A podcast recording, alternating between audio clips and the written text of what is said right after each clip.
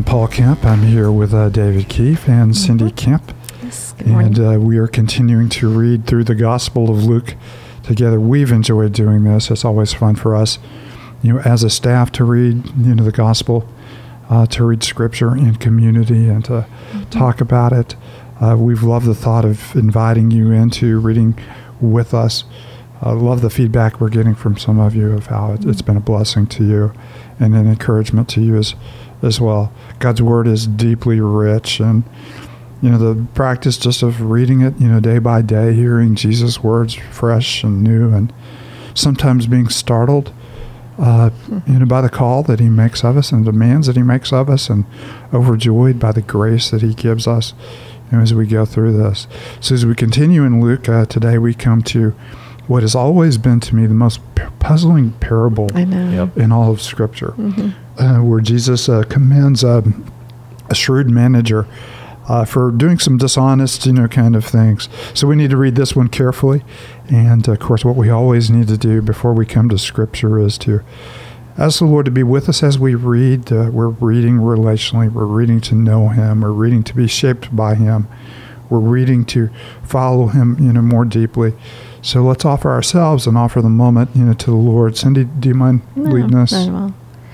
Father, thank you for this time and in your word.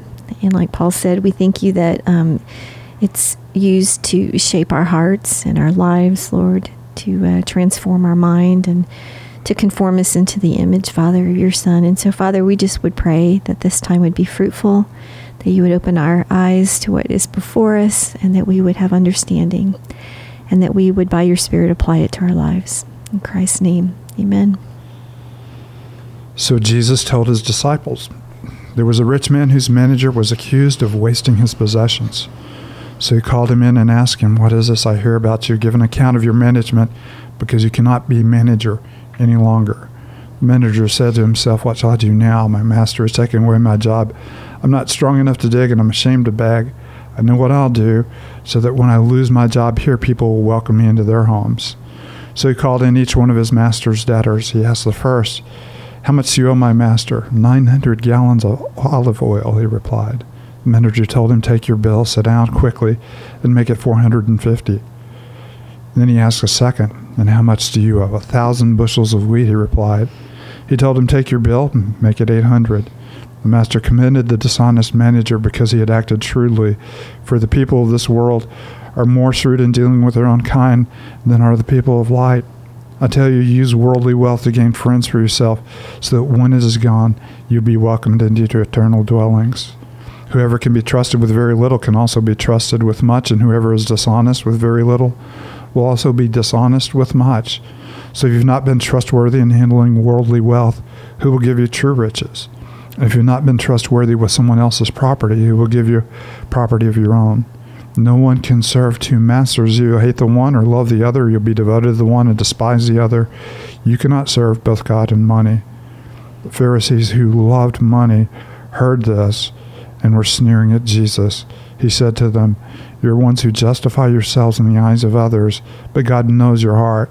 What people value highly is detestable in God's sight. the law and prophets were proclaimed until John. Since that time, the good news of the kingdom of God is being preached, and everyone is forcing their way into it. It is easier for heaven and earth to disappear than for the least stroke of a pen to drop out of the law. Anyone who divorces his wife and marries another woman commits adultery, and the man who marries a divorced woman commits adultery. There was a rich man who was dressed in purple and fine linen and lived in luxury every day. At his gates was laid a beggar named Lazarus, covered with sores and longing to eat what fell from the rich man's table. Even the dogs came and licked his sores. The time came when the beggar died, and the angels carried him to Abraham's side. The rich man also died and was buried in Hades, where he is in torment. He looked up and saw Abraham far away with Lazarus by his side. So he called him, Father Abraham, have pity on me, and send Lazarus to dip the tip of his finger in water and cool my tongue, because I'm in agony in this fire. But Abraham replied, Son, remember that in your life you received your good things, while Lazarus received bad things. But now he is comforted here, and you are in agony.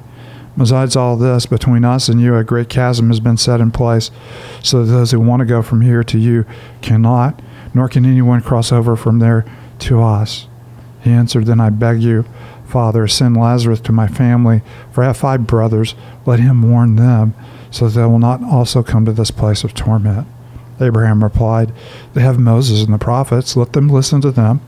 No, Father Abraham, he said, but if someone from the dead goes to them, they will repent. He said to them, They do not listen to Moses and the prophets. They will not be convinced, even if someone rises from the dead. Well, crazy, you know, a few verses. They seem a little bit disjointed, Yeah. but if you realize, you know, the theme, you know, that Mhm. is coming together uh, is how uh, how we view possessions and how we deal with our possessions.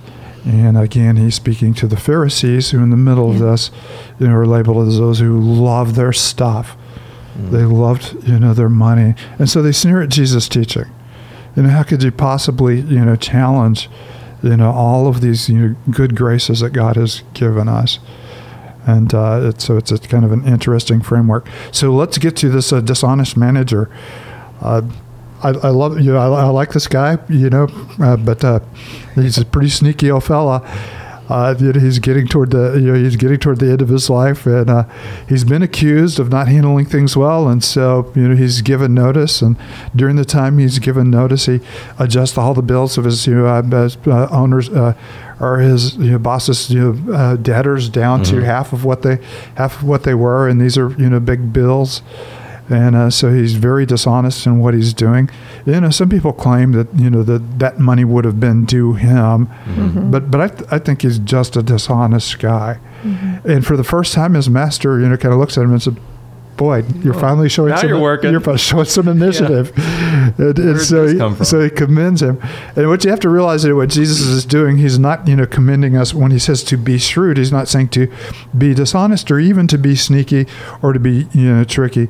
He's arguing you know mm-hmm. from the less to the greater.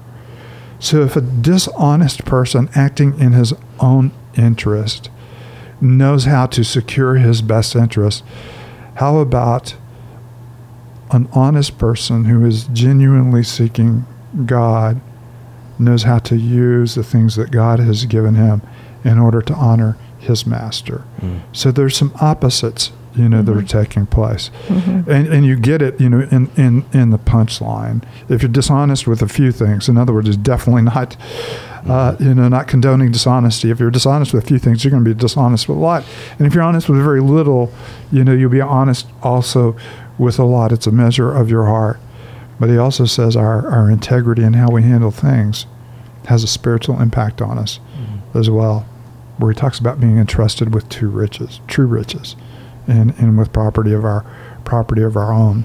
So, anything else you guys are seeing in the parable of the shrewd manager? Well, it was interesting to me that um, as he kind of saw his day coming, approaching, um, that he would work it so that people would continue to welcome him into their homes.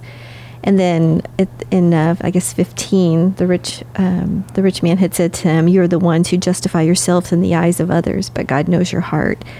What people value highly is detestable in God's sight. So, you know, I'm, I'm making that connection, but not sure exactly what, you know, he was doing. But he was, you know, he cared more about what people thought of him and was trying to work that in his favor than, you know, what God or what the, you know, what Well, his you know, that thought. certainly, you know, certainly applied to the Pharisees. Right. And for, you know, for this guy, he's just using, you know, he, he's manipulating resources for his own, you know, for his own welfare. hmm And, uh, you know, so the whole idea of what people think about you and being welcomed in their presence, you know, is, is, is a big part of that. And then, of course, when you move, you know, to speaking of the Pharisees, you know, who, who, you, that comes with the challenge, use your wealth for, you know, something eternal. Mm. hmm And uh, the things that, uh, you know, they're highly valued by you are detestable to God. And he, that word in the Old Testament is usually reserved for idols. And, and so Mhm. their material you know, blessings have kind of captured their heart and become their idols. And they're using them for their own comfort and their own wealth when God has, from you know, the covenant of Abraham on, that God blesses us in order to be a blessing. And when we simply become consumers, we have really missed Right. the heart of the Father, who's given us uh, what we have in order that we might be a blessing. And, and the purpose of being a blessing is to extend the kingdom of God, to see more people, you know, come into the kingdom as we demonstrate His love and grace Yeah, and our that- generosity. as I was reading through this chapter, I, I thought verse 9, I just wrote next to it, man, this is a really overlooked verse. Um, and even as I was just considering what, what Jesus is saying here, where he says, I tell you, use your worldly wealth, which we all do have, to gain friends for yourself so that when it's all gone, you will be welcomed into eternal dwellings. So I love that idea of kind of what he's capturing there of, okay, you have your wealth, and you can use it on yourself and, and on what you want and what you want to build up, kind of your own little kingdom, or you can invest obviously in, in people in, in others with that wealth in such a way that at the end of it when it's all gone because it will be all gone one day you've used it in this eternal way that's going to benefit um, not just now but benefit people for for eternity so just using your resources investing in eternal ways i thought was a pretty huge thing there um, that we can use it to obviously um, take care of, of those around us um, rather than just ourselves Right, and, and by friends, obviously those, you know, that we've had uh, through Luke, the poor, the lame, the blind, the Mhm. crippled, who have benefited from our generosity and from our grace and from our care. But ultimately, there is a double meaning there. The, the, the friends you're gaining by using your wealth for the kingdom is God Himself, yeah who welcomes you. You know, he, God is the one who has welcomed you into His home Yeah. here, rather than you know, you know. Obviously, you have the welcome of seeing Mhm. other people who've been influenced by the, the by the gospel because of your generosity. Mhm. But ultimately, the friend you have gained or the one you've impressed, you know, is not the others that you were talking about, but you've impressed. Mhm. Yeah. You've impressed God Himself. And this is where Luke inserts you, you can't serve two masters. You can't Mhm. serve your stuff and, and, and God. Kind of interesting that uh, out of nowhere, you know, we get this. Uh, you know, Jesus talking about the law and the prophets will be fulfilled, every measure of it. And then he goes immediately into divorce, and we're going, "What in the world are you doing?" You know, what, and of course, that is another place where, you know, Jesus said, "Don't think I've come to relax this. God wants every part of His heart fulfilled, and all of it will be fulfilled in me. And you guys, in a, or just any silly little excuse would allow them to, you know, to reject one wife and pick up another wife. You, you don't know the faithfulness of God, and you're not even faithful, you know, to each other. So it's in the Mhm. context, you know, of you know, again, speaking to the Pharisees and their values. We love our wealth. We love to excuse and put out others, you know, at the slightest, you know, little excuse. Mm. And he's challenging you, you know, to come back. And then we have the, the final parable of you know the rich man and, and Lazarus. And the rich man was, I, I wonder how many of the Pharisees in Jesus' audience were wearing purple. Yeah. Kind of look around. Oh gosh. At the moment, yeah. Yeah. There was a rich man who was be right back. dressed in purple and fine linen, living in luxury A royal every color. day. Yeah. And so you so have, you know, you have, uh, you have this picture, and I'm guessing, I'm guessing some of the people around him were dressed exactly like that. Oh, they were enjoying, you know, those kinds of. and you might have had beggars out in front of their home. Yeah, no, Yeah. yeah, Yeah. exactly. Yeah, they probably did. You know, and Lazarus was, uh, you know, placed in front of, not, you know, he went and sat in front of, but he was, you know, placed, he was in a bad way. Mm. And, you know, here is, you know, Mhm. food falling off the edge of the tables. yeah. Yeah. I don't know if that's ever happened at your house. Oh, my kids all the time. yeah, time. with small kids. yeah. Sweeping every every twenty minutes. Yeah, I, I've had but- lunch with you, David. It happens anyway without you know, know. without the kids. But anyway, Can you imagine? know, he's looking for food, you know, falling off the edge of the table, uh, and, and and gets nothing. Uh, and uh, you know, of course, that is the picture. If you're right here in your gates, you you're enjoying all these luxuries, and you're throwing these great banquets, and you're in, inviting, you know, your friends, and it's being reciprocated, and you guys are living a nice little party life, enjoying the riches of this world, and then right outside of your gates Mhm. are people who could deeply, you know, use your generosity to gain friends, you know, for the kingdom and be welcomed into the eternal dwellings. Mhm. You know, which is you know given a given a picture. You know, we keep talking about this reversal of the kingdom, which again you see it in verse 25. So after, you know, they both passed. You know, the Lazarus goes to Abraham's side, and and the rich man goes to Hades. Um, and then the rich man asked for just a drop of water um, for the agony of the fire. And Abraham replied, You know, son, remember that in your lifetime you received your good things, while Lazarus received the bad things. Um, but now he is comforted, um, and, and, you're in agony. And it goes back, I think, to Mary's song, which we've talked about in the last few days as well. You know, he has filled the hungry with good things, but has sent away the rich empty. Yeah, mm-hmm. and you see that theme being, yeah. you know, lived out in the parables of Jesus, uh, but also in the invitations of Jesus and those who are responding you know to you know to this uh, it's kind of interesting you know that you have name you don't usually have names in parables uh, but uh, the word Lazarus means one who is helped by God mm-hmm. and mm-hmm. so he mm-hmm. received you know God's grace he's longing for a calm now you know the rich man is longing for a drop a drop yeah and then he, you know, is asking that his brothers be warned. And I love it. As Abraham replied, They have Moses and the prophets, let them listen to him. And he says, No, Father Abraham, but if someone from the dead goes to them, they will repent. It's so good. the irony of all that. Okay, once is so good? well, this is the, again, if this is the Pharisees, they had Moses and the prophets, and yet they yeah. reje- rejected the one that they pointed to, which was Christ. And, and, uh, and he would die and he would rise, but they still would not right. listen. Mm-hmm. Mm-hmm. Beautiful, uh, beautiful portrait of the very one who is yeah. speaking to him. Mm-hmm. You will have, you've had Moses and the prophets, and of course, we're going to start, uh, you know, actually, this was last Sunday. Uh, that we started in the book of Hebrews. Mm-hmm. There you go. Uh, we're recording yeah. this ahead of time, yeah. so I just slipped up just a little bit. Just slipped up a little bit. and, all good. And, and, all of that, where he said, "In the Great past, sermon, he's Paul. spoken to us by the in the past he's spoken to us by prophets, saved. but now he has spoken to us through his Son."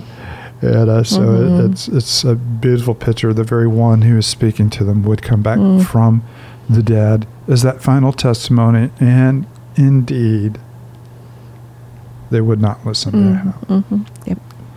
Father, thank you for your grace and for your goodness, and thank you that you have risen from the dead as as the first fruits of everything that you offer us in Christ.